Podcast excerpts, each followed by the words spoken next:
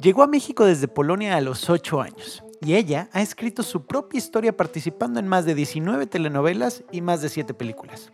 Hoy, con un gran matrimonio y dos hijas excepcionales, Dominica Paleta me compartió los errores que ha cometido y ha sabido utilizarlos para nutrir su alma y así plasmarlo a través de sus recetas en su libro más reciente, Viva la Vida.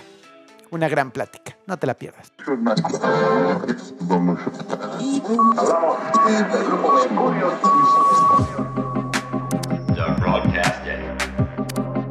Mi mejor error, con Danny Merlin. Bienvenidos al podcast. La verdad es que nunca me esperé y nunca me imaginé que llegáramos a, a que estarías en Woodlands y que tuviera la oportunidad de sentarme junto a ti, porque la verdad es que admiro tu trayectoria, te admiro como mujer, eres, eres una mujer que, que, que das mucho. Y, y ahorita que, que veniste a, a, a, dar precisamente a esta eh, conferencia que diste aquí en, en, en nuestro eh, bosque encantado que es Woodlands, eh, no podía dejar pasar la oportunidad de tenerte aquí en, en, Mi Mejor Error y para mí es un orgullo y un honor tenerte Ay, aquí. Muchas gracias, Dani. Qué Te bonita digo de, de, este, de, de verdad, de verdad, porque son muchos años y, y, y, muchos años donde hemos compartido pues, amistades, donde hemos compartido muchas cosas, pero nunca, nunca nos cruzamos de Nunca ninguna forma. Sí. Y hoy tenerte aquí y, y la apertura de hablar en Mi Mejor Error, eh, y darme ese, ese, ese, ¿cómo lo digo? Eh, pues ahora sí que esa parte íntima, ¿no? De decir, este fue mi error y de esto me capitalicé y aquí fui. Pues la verdad es que para mí me da mucha, mucha, mucha felicidad tenerte aquí. Muchas gracias. Dominica. Paleta. Muchas gracias. Por favor, pues, ¿qué haces aquí? ¿Cómo llegaste hasta aquí? Platícamelo. Fíjate que mm, es la primera vez que estoy en The Woodlands. Había ido a Houston pues varias veces. Viajo mucho. No conocía el Bosque Encantado y toda esta eh, comunidad que hay uh -huh. de gente mexicana que se ha venido para acá. Eh, estoy junto con una gran amiga, eh, María José Garrido, que vive acá desde hace muchos años, armando un proyecto que ella tiene una agencia que se llama 1% y armamos un proyecto que se llama Women Percent. Okay. Porque ninguna mujer tiene, o sea, 100% algo, ¿no? Claro. Todas somos, pues un porcentaje tenemos como de, eh, de mamá, de empresarias o de eh, deportes, interesadas uh -huh. en la nutrición. O sea, entonces queremos hacer este proyecto eh, que digamos la, el pop-up o este estreno, uh -huh. anunciamiento de, de, de, de, lo que va a ser se hizo hace un par de días, eh, no, ayer, ayer. En, en, una casa preciosa de estas justo que, que, que, que en las que estamos aquí. ¿Verdad? ¿Te suenan? Me suenan, me suenan. Ay, ay, que, además fue una gran sorpresa que me recibieran en una casa. Me gusta mucho cuando viajo eh, quedarme en casas. Me parece mucho más rico, local, rico, o sea, a gusto. Te, te integra, ¿no? Como que te mete y te sí. sumerge a, a, lo que es la experiencia. Y eh, supe que fue todo un éxito y que estuvo increíblemente bien. Pero platícame desde, desde tu historia de, de, de vida. Sé que naciste en, Polan en Polonia. Sí.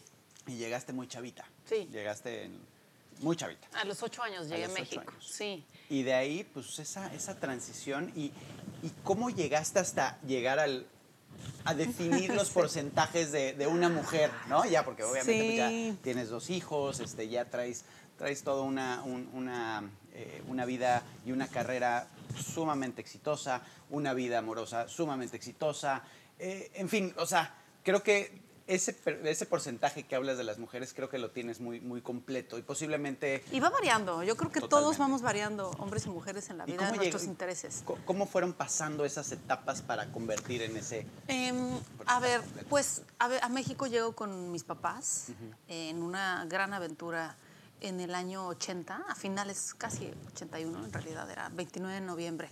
Wow. Y cumpleaños de mi hermana, ese día ella cumplía dos años, yo tenía ocho años. Y a mi papá le ofrecieron un trabajo por un año en México, en, la, en Bellas Artes, en la orquesta. Mi papá es músico. Es músico, ok. Entonces... ¿Qué toca? Violín. Violín. Okay. Es músico, compositor, toca violín, viola, toca un serrucho, que es un instrumento uh -huh. antiguo, este, gitano increíble. digo, músico polaco desde los cinco años de edad, o sea, lo Wow. que quiera toca, ¿no? Pero sí, es compositor, hace, hace muchas cosas, sigue activo, afortunadamente. Y mm, llegamos a México y mm, se complican las cosas en Polonia en muchos aspectos políticos. Enseguida es, eh, hay un golpe de Estado y hay pues mucho, eh, mucha dificultad para regresar. Después de un año nos enamoramos de México, México nos recibe O increíble. sea, la idea sí era regresarse. Pues, digo, nunca se sabe lo que es la idea. O Claro. sea, era un contrato por un año y dijo mi papá, bueno, lo tomo, como cuando tú dices, oye, pues me voy un rato a Woodlands y aquí te quedas, No ¿no? tiene idea, claro. Y eh, nos quedamos en México, eh, mi mamá empezó a dar clases en la universidad, mi papá empezó a cambiar de diferentes, eh, pues en diferentes orquestas, en trabajos y demás. Y así, así llegamos a México. Después, yo desde Polonia estu- estuve en clases de, de actuación, en clases de teatro. Ok. Siempre me gustó la actuación. Eh, luego, ¿Era similar la actuación allá que lo que es en no México? sé, yo tenía ocho años. O sea, acuerdas? mm, digo, no había telenovelas. Creo que todo estaba mucho más enfocado a- al teatro y al cine, ¿no? Ok. Yo siempre estuve muy cerca de- del teatro porque acompañaba a mi papá a muchos ensayos. Mi papá trabajaba mucho en teatro.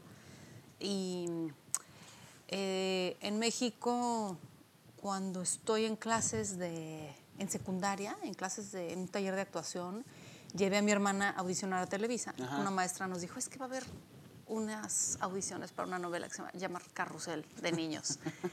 y entonces, la, no, la, la- La ahí voy así de, ¿Cómo- vámonos, cómo no vámonos. se la maestra Jimena. maestra Mi hermana se queda, este, yo digo, obviamente no audicioné porque tenía seis años más, o sea, Claro, ella era ya no adolescente. generación. Sí, no. Pero ahí estuve y empecé a la par en, en- después, cuando estaba en prepa y en universidad. Yo estudié Historia del Arte en la Sí, Ibero. en Ibero.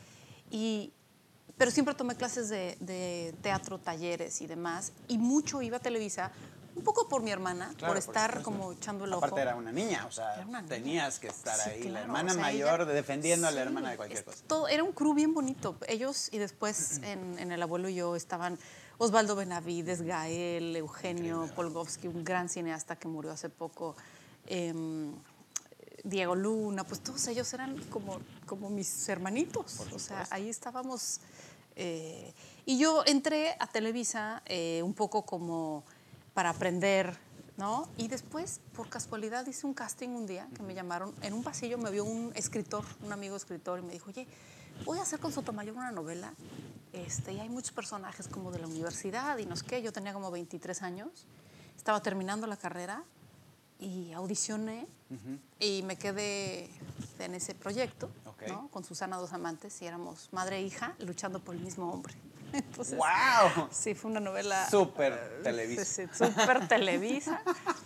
Amada enemiga se llamaba. Y de ahí me empecé a, la verdad, a abrir como un camino sin esperarlo. Ok. Nunca me interesó ser estrella de novelas, me valía gorro. Me ofrecían un protagónico, yo no, mejor me quiero a Nueva York, entonces me fui a Nueva York seis meses a estudiar. Es que no me hacía ilusión. Sí, sí, sí. Digo, sí, necesitaba el trabajo, me pagaban bien, me divertía mucho, me gustaba mucho, pero nunca mi anhelo fue ser ni la reina de las telenovelas, ni, ni- ni tener como un... O sea, este tema de salir en la portada me daba igual. O sea, siempre tuve como otros intereses, otra aspiración en, en muchos aspectos, ¿no? Y,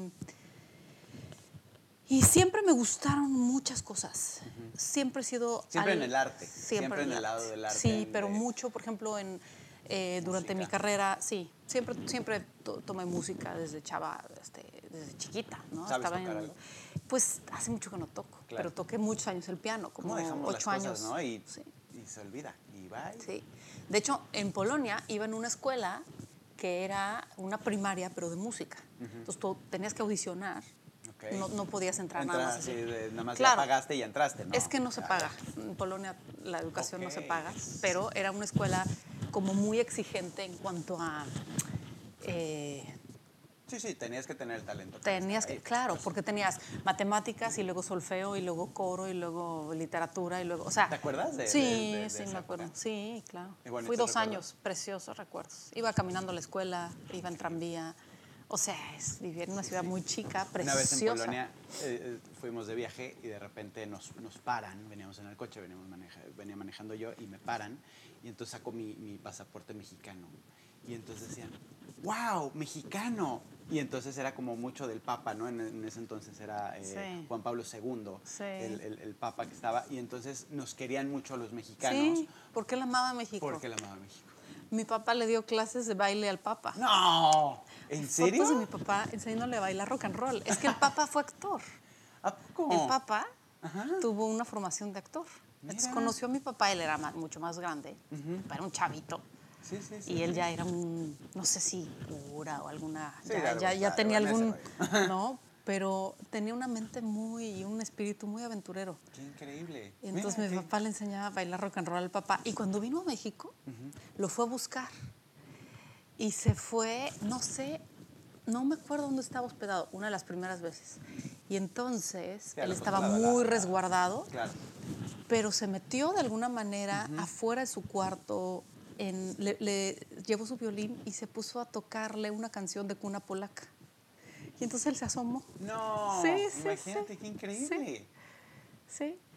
Y este, sí, muy querido pues por el mundo, ¿no? Obviamente. Creo que fue un papa muy especial. Yo no soy nada religiosa, pero, Pero ¿cómo, cómo, una persona te lleva a que una ideología o más bien un gusto de un país cambie, ¿no? Y, y- y yo me sentí muy querido de Sí. verdad cuando me ve el policía y ve mexicano y dice, ¿En qué ciudad estabas? ¿En Varsovia? eh, En Varsovia, creo. Yo soy de Cracovia, que es una ciudad muy artística, más chica, una ciudad que no fue destruida por la guerra, a difer- dif- diferencia de, de Varsovia. Cracovia quedó intacta y es una ciudad preciosa, es como Praga, ¿sabes? Como Me de... encanta. Sí, capillas del siglo XIII, o sea... sí, sí, sí, sí, que tienen una es una esencia, ciudad- ¿no? Que, sí. que, que- Sí. que sientes No, el- mucha la, la nostalgia, pero también Sí. la, la profundidad del sí. Y entonces de ahí llegas Bueno, a... ¿qué y, tal, y en. Polonia, este, digo, no había como vuelta atrás. En México, te digo que en la universidad, por ejemplo, tomé un subsistema en foto, entonces siempre me gustó la fotografía, siempre me gustó el tema como de la salud, la cocina. Este, Pero más para aprenderlo que para hacerlo negocio. O, o sí tenías pensé como en una hacer dirección. negocios. O, O sea, sea, realmente tú, por no cultivarte fui tú. educada de manera, eh, o sea, para mí sigo considerando de hecho que, que hay como un tema muy heredado, yo no sé si, no sé si es como gringo en México, de, de que, o sea, ¿a qué te vas a dedicar pero que te deje dinero? Exacto. O sea, en mi no existe eso. familia no había eso. Eso está buenísimo, ¿A qué te vas a dedicar? Porque te guste, Claro. no porque, ¿no? Es como tiene que ser. Entonces, yo el creo, digo, cada quien elige, ¿no? Pero yo nunca de, de- de chavita pensé en que me dejara dinero y entonces en eso me dedico, sino al revés, ¿qué quiero hacer? Yo creo que si eres muy bueno en lo que en lo que haces, te va a dejar dinero, Te va a dejar vas a poder vivir de eso. Pero también no creo que el éxito esté en tener o no dinero. Creo Estoy que hay gente mucho más feliz, ¿Feliz sin dinero? exitosa, libre. Creo que Eh, al final de cuentas de eso se trata, ¿no? De libertad, para de mí- plenitud. Para mí la vida se trata de ser libre y de hacer lo que te dé la gana, no depender de alguien. O sea, no me imagino trabajando en algo que no quiero porque gano mucho dinero. O sea, me parece un veces. desperdicio de vida tremendo, ¿no? Claro, que es la plenitud, ¿no? Y, y- mucho la gente dice, es que el ser feliz y el buscar ser feliz, y, y- y no es el ser feliz, es más bien cada cosa darle su momento, ¿no? Estás triste, está perfecto Sí. que estés No, es triste. hacer lo que te apasione Exacto. porque, porque eso es, es el hambre de hacer lo que quieres hacer. Y es lo que te no- motiva, y es la inspiración Totalmente. que te da para continuarlo, porque la lana, pues, al final de cuentas, se acaba y ya perdiste la, la Pues sí, inspiración o la motivación. sí, sí. Y entonces de ahí sigues con las, con las novelas. Hice muchas novelas, pedí un par de Muchísimas. becas y me fui a, esta- a Nueva York a estudiar, eh, a mejorar mi inglés, a estudiar talleres diferentes. Después he estado, la verdad, siempre he tenido como un espíritu muy nómada. Me gusta mucho.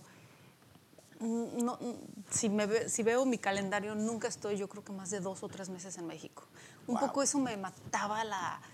Como que sentía que me cortaran, que me cortaban alas. las alas cuando hacía novelas. Eso era un sufrimiento porque eran ocho o nueve meses en un foro. Y yo decía, pesadísimo, aparte. Sí, no veías a tu familia. no- O sea, de verdad es un trabajo. La gente me dice, ay, pero te maquillan y sales y dices textos. Sí, bueno, pero es jugar con emociones y lloras y ríes y locaciones. Y, es cansadísimo porque empiezas a las 5 de la mañana o a las 7 de la mañana, acabas a la 1 de la mañana. O sea, la gente, la, verdad es que la gente piensa que, que la, la, vida del artista, y lo digo también como cantante, que, que vas y gozas y disfrutas. No, no son unas madrizas. O sea, es, es, es, complicado y es, y es pesado y requiere un esfuerzo adicional. Sí. No, y tienes que estar conectando, o sea, tienes que estar con toda tu atención, la memoria, no sé. No por eso me quejo, digo, es un trabajo que, que disfruté mucho tiempo. Cada vez lo hago menos. O sea, cada vez trato como de darle prioridad a, a, lo que en este momento estoy necesitando y menos en lo que eh, quizá me pague más o no. No sé, la verdad no pienso en, en eso mientras, mientras esté contenta y, y también mis prioridades han cambiado con, con, con los años, con la experiencia, con... Con los em, hijos, ¿no? Porque una vez que llegan los hijos ya obviamente tú...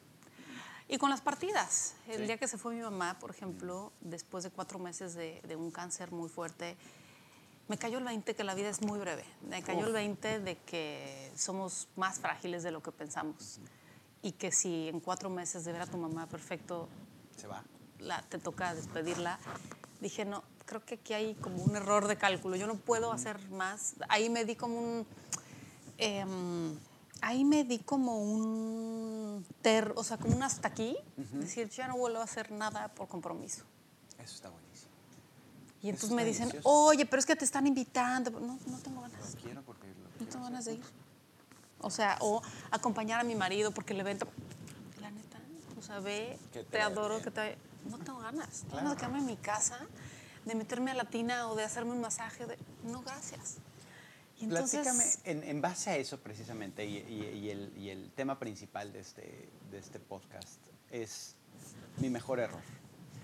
Y en toda esta historia que me has puesto y que, que se dice muy fácil y que llevamos, no sé, algunos minutos platicándola y ya la mapeaste. Pero al final de cuentas, hay, hay, hay ciertos puntos frágiles, como bien lo dices ahorita en el momento de, de, la muerte de tu mamá, que, que, te hace verlo completamente diferente. Eso no fue un error, sino es una circunstancia, ¿no? y, y, eso no lo puedes controlar. Pero el caso de lo que sí puedes controlar, de, de, esa decisión que tomaste, que no resultó ser lo que esperabas, pero que a final de cuentas, ya viéndola desde atrás y ya viéndola con tiempo, ya dices, claro, así tenía que ser, ¿cuál sería tu mejor Digo, pueden ser miles. Sí, muchos. Desde luego, yo creo que los errores son lo que te hacen evolucionar, aprender, crear, ¿no? La necesidad. Pues yo creo que uno de ellos ha sido eh, no aceptar ciertos trabajos que me podían dar mucho más éxito, dinero, proyección en ese momento, por refugiarme en irme a estudiar, irme a un viaje. Muchos de esos han sucedido a lo largo de, de la vida. Eh, no sé. ¿Qué otros? Híjoles, que hacemos tantos errores todos los días. Sí. Y yo creo que además, eh, si tenemos claro a dónde queremos llegar, el mismo, no sé si llamarle universo, este, ¿no? Te va como descartando ciertas cosas que en ese momento dices, pero ¿por qué no me quedé en esto que Ah, era por esto. Tres meses después se aclara. Entonces, creo que muchos de esos errores han sido un poco como guiados porque yo sé como qué orden darle a, mi, a mi destino, ¿no? Y a veces sí, sí, sí pela el universo de lo que, o sea, la mayoría de las veces se acomoda a nuestro favor, aunque no lo sepamos ver. Exacto, pero también en lo que con, inconscientemente quieres, no conscientemente, porque hay una gran sí, diferencia, hay una gran diferencia. Porque igual y dices quiero el coche rojo, sí. ¿no? Pero es, es, consciente y dices quiero el coche rojo y nunca vas a comprar el coche rojo. Sí. Pero inconscientemente dices lo quiero azul, por decir un idiota. Sí. Entonces, pero en este caso tú ya empiezas esta nueva faceta, por decirlo de cierta forma, o, o, o esta nueva etapa donde pues ya, ya, ya, eres una mujer hecha y derecha, completa, con, con, con, con grandes experiencias, con grandes vivencias, con un gran marido, con unos grandes hijos. Con, y ya te tomas ahora el tiempo de, de dar ese mensaje, de, de, de, pasar la voz, de decir, las mujeres son un porcentaje y vamos a trabajar en esos porcentajes para que hagan a la mujer total. Y ahí es lo que ¿cuál es tu, si pudieras dar como una, no, un consejo, sino, el, vamos a ponerlo de esta forma, si, si tú tuvieras a Dominica a los ocho años cuando llegó a México, eh, y le pudieras dar un consejo ya viendo toda tu vida como la ves hasta ahorita, ¿cuál sería ese consejo que tú le darías para ser la mujer que hoy es? Respira. de pronto, no sé si eres de demasiado nerviosismo, angustia, ¿sabes? De, de muchos años, yo creo, de generaciones, de, eh, pues que venían de la guerra, la posguerra, eh, la carencia, y de pronto era como, ¡Ah! respira, no pasa nada. O sea, eso, como, como siempre aprecié mucho el sentido del humor, pero a veces me tomaba las cosas muy chica, con demasiada responsabilidad, Ok. con demasiada seriedad y, y como con, con una madurez que no me correspondía a esa edad. Sí, sí, porque No. aparte, al, al ser tú también hermana grande, también como que Fui mamá, o sea, fui mamá de mi hermana, era de, pero encárgate, pero hazle, pero llévala, pero sube. Y yo, yo me cargué esa responsabilidad. Entonces, porque quisiste aparte. Exacto. No, no, claro. Pero de pronto eso es lo que, o sea, eso es lo que me diría a mi, a mi Dominica chiquita, ¿no? Y, y otro, por ejemplo, error del que, del que yo aprendí o del que yo saqué como conclusiones, fíjate, cuando Televisa estaba como en su esplendor, ¿no? Una vez me llaman y me dicen, oye, es que mira, este, un, un alto ejecutivo, y me Ajá. dice, Fíjate que Televisa está comprando varias casas en San Ángel y entonces, este, pues, fulanita ya le dimos una casa y entonces estamos ofreciendo una casa. Wow. Como una casa, o sea, yo rentaba un, ¿no? Sí, O sí, sí, sí, sí. Tenía yo veintitantos años. ¿Y por qué me van a dar una Uy. casa? No, porque es que nos interesa mucho tu carrera y entonces poco a poco la vas a ir pagando, o sea, de tu exclusividad, pero entonces te vas a comprometer, pues con... Y yo, a ver, es que dos más dos no, No me suma. daba una casa, ¿no? Y dije, no, gracias, me asusté. Claro. Intuí que, o sea, algo no estaba estaba demasiado claro y a mis 25 años, algo me dijo, "Pe, pe", o sea, como que no me hacía sentido. Nunca una propuesta explícita de no, y tú, y fulanito, y, entonces yo, ya, nada, nada, nada, nada. O sea, ni siquiera se abrió esa puerta, pero sí fue como de, pero ¿cómo no quieres esta oportunidad? No, pues no, quiero ser libre. Y fue tu O sea, yo no le quiero, no. yo no le quiero deber a nadie Claro. no me quiero pantallar con, ¿sabes? Porque es muy fácil, porque no vengo yo de un tema de, o sea, no vengo de la realeza en donde... Sí, sí. No, no, vengo de un país en donde, digo, mis papás siempre fueron artistas y hubo mucha cultura y hubo mucha educación y hubo mucho... Había O sea, económicamente, posiblemente, ¿no? Dificultades, no una carencia de, digo, nunca tuvimos hambre, nunca tuvimos un problema real de, de una falta de, no sé, pero tampoco vengo de, o sea, de una familia Ostentosa. Porque no era el momento. O sea, Claro. mis papás vienen de gente que, pues, bombardeaban sus casas y este, tuvieron, sí, o sea, mi abuelo se lo llevaron a un campo de concentración y, es- y se escapó del camión y se bajó y le explotó una granada y perdió unos dedos. O sea, pues, ahí no había este, abundancia Y después dices, económica, ¿por ¿no? qué, por qué le dirías respira? Imagínate. Imagínate traes toda esa... el karma heredado, ¿no? O sea, tu, no karma, tu, tu, no, una energía tu- como de linaje. tu linaje, o sea, Sí. porque a final de cuentas eso venimos nosotros a, y eso eso ya será Eso ya es otra plática. pero yo sí creo que venimos a resolver esos temas y, y- y, pues traes esa esos apegos, ¿no? Traes esa, esa programación Esa programación que, que hay que trabajar. que hay que trabajar y que, y que estás en este mundo para trabajarla. Y Y, que creo que en tu caso, ¿no? Y, y lo digo también como, como persona pública, por decirlo de cierta forma, porque tengo la fortuna de pararme en un escenario y, transmitir. Creo que tenemos una gran responsabilidad. ¿Por qué? Porque no. tienes una cámara enfrente, porque tienes un, un micrófono donde puedes hablar y la gente te voltea a ver. Entonces, ¿cuál es ese mensaje que tú tienes que dar Claro. para que, para que llegue a ese, a ese, a ese siguiente nivel? ¿no? Así cambiemos a una persona o ayudemos a cambiar a una sola persona, pues creo que ya es un trabajo muy digno y es increíble y creo que nosotros tenemos que comprenderlo de esa forma. Me encanta lo que estás haciendo, creo que, creo que sí se necesita. a pesar de que parezca que es una moda, ¿no? Porque ya mucha gente se está dedicando a wellness y mucha gente se está dedicando a ser positivo. Y ya, pero no es una moda, ya es una necesidad. Es una necesidad. Ya, ya es un necesito quitarme esta programación que tanto me ha afectado para hoy yo dar mi mensaje. Sí, totalmente. En mi caso llevo muchísimos años, o sea, en cuanto a wellness y cocinar de una manera limpia, orgánica, preocupada por la sustentabilidad y el planeta y de dónde viene mi comida, llevo más de 27 años. ¡Wow! O sea, Eso está increíble. Sí, mucho, mucho. Apa- a- o sea, apareció como una moda reciente. A mí me da mucho gusto porque eso significa que más gente se puede sumar Claro. a una comunidad para mejorar nuestro entorno.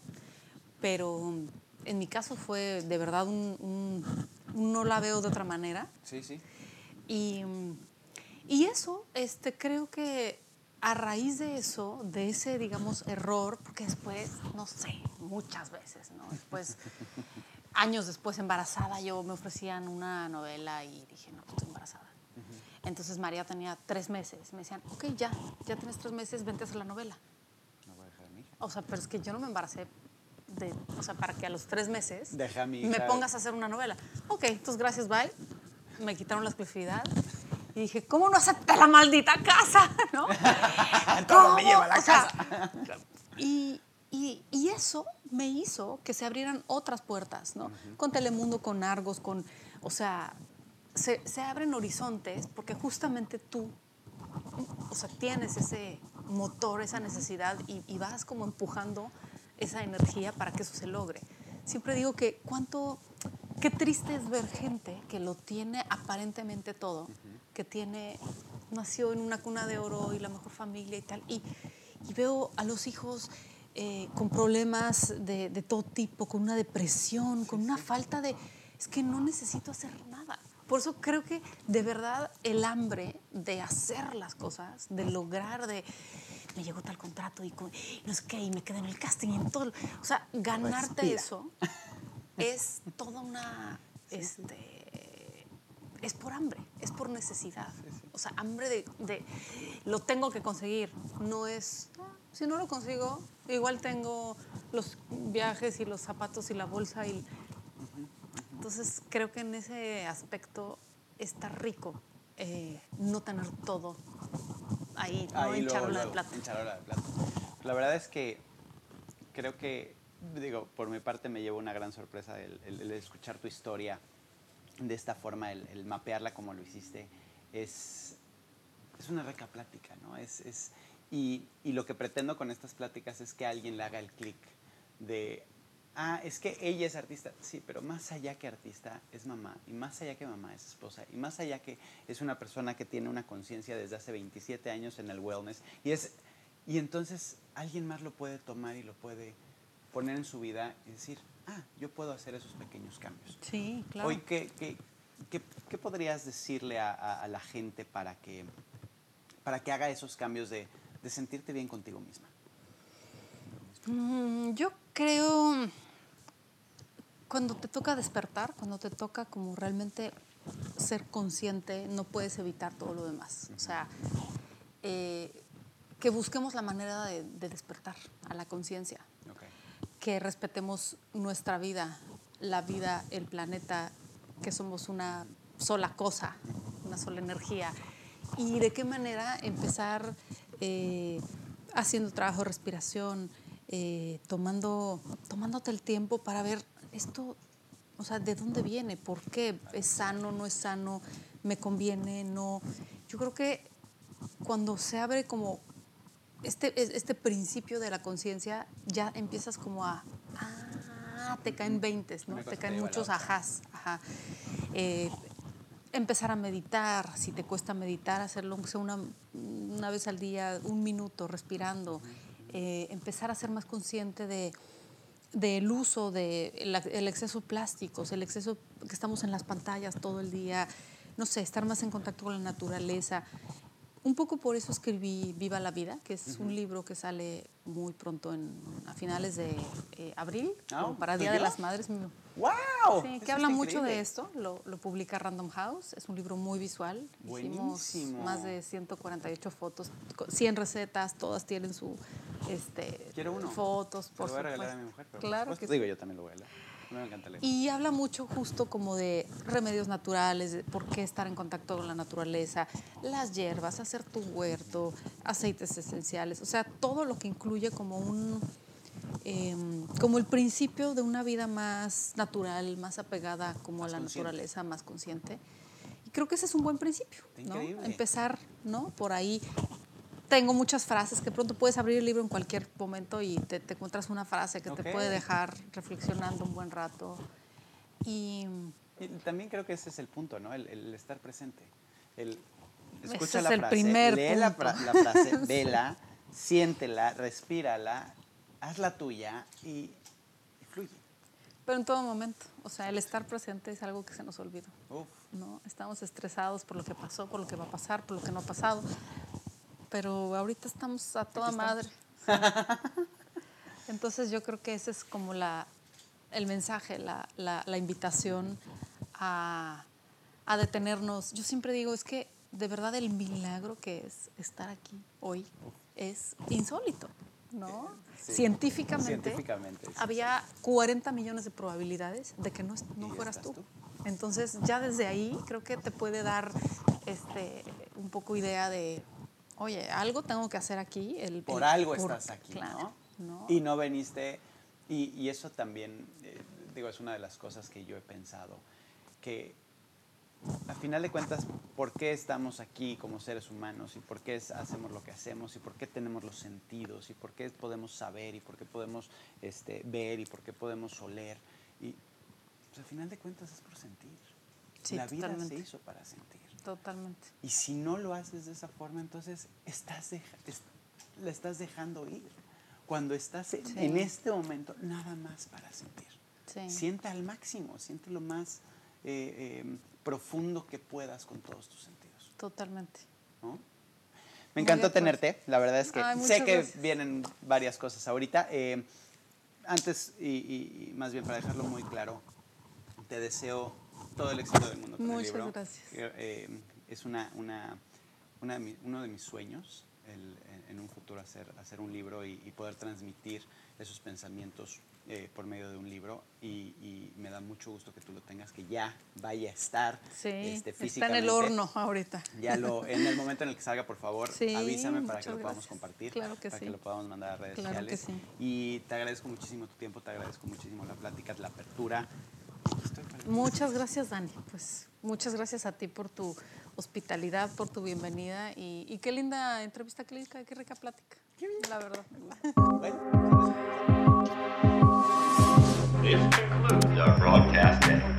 No te pierdas el siguiente podcast. Esto se acabó.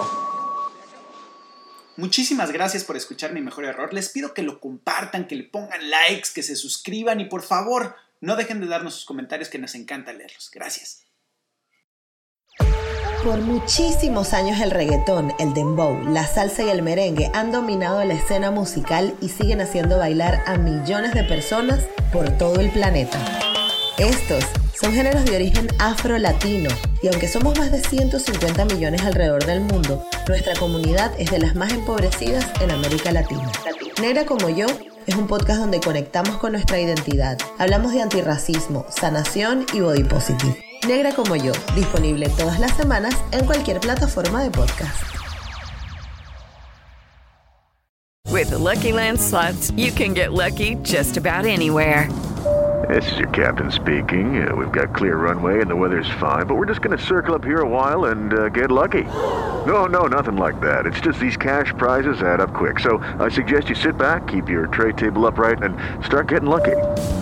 Play for free at LuckyLandSlots.com. Are you feeling lucky? No purchase necessary. Void where prohibited by law. 18 plus terms and conditions apply. See website for details.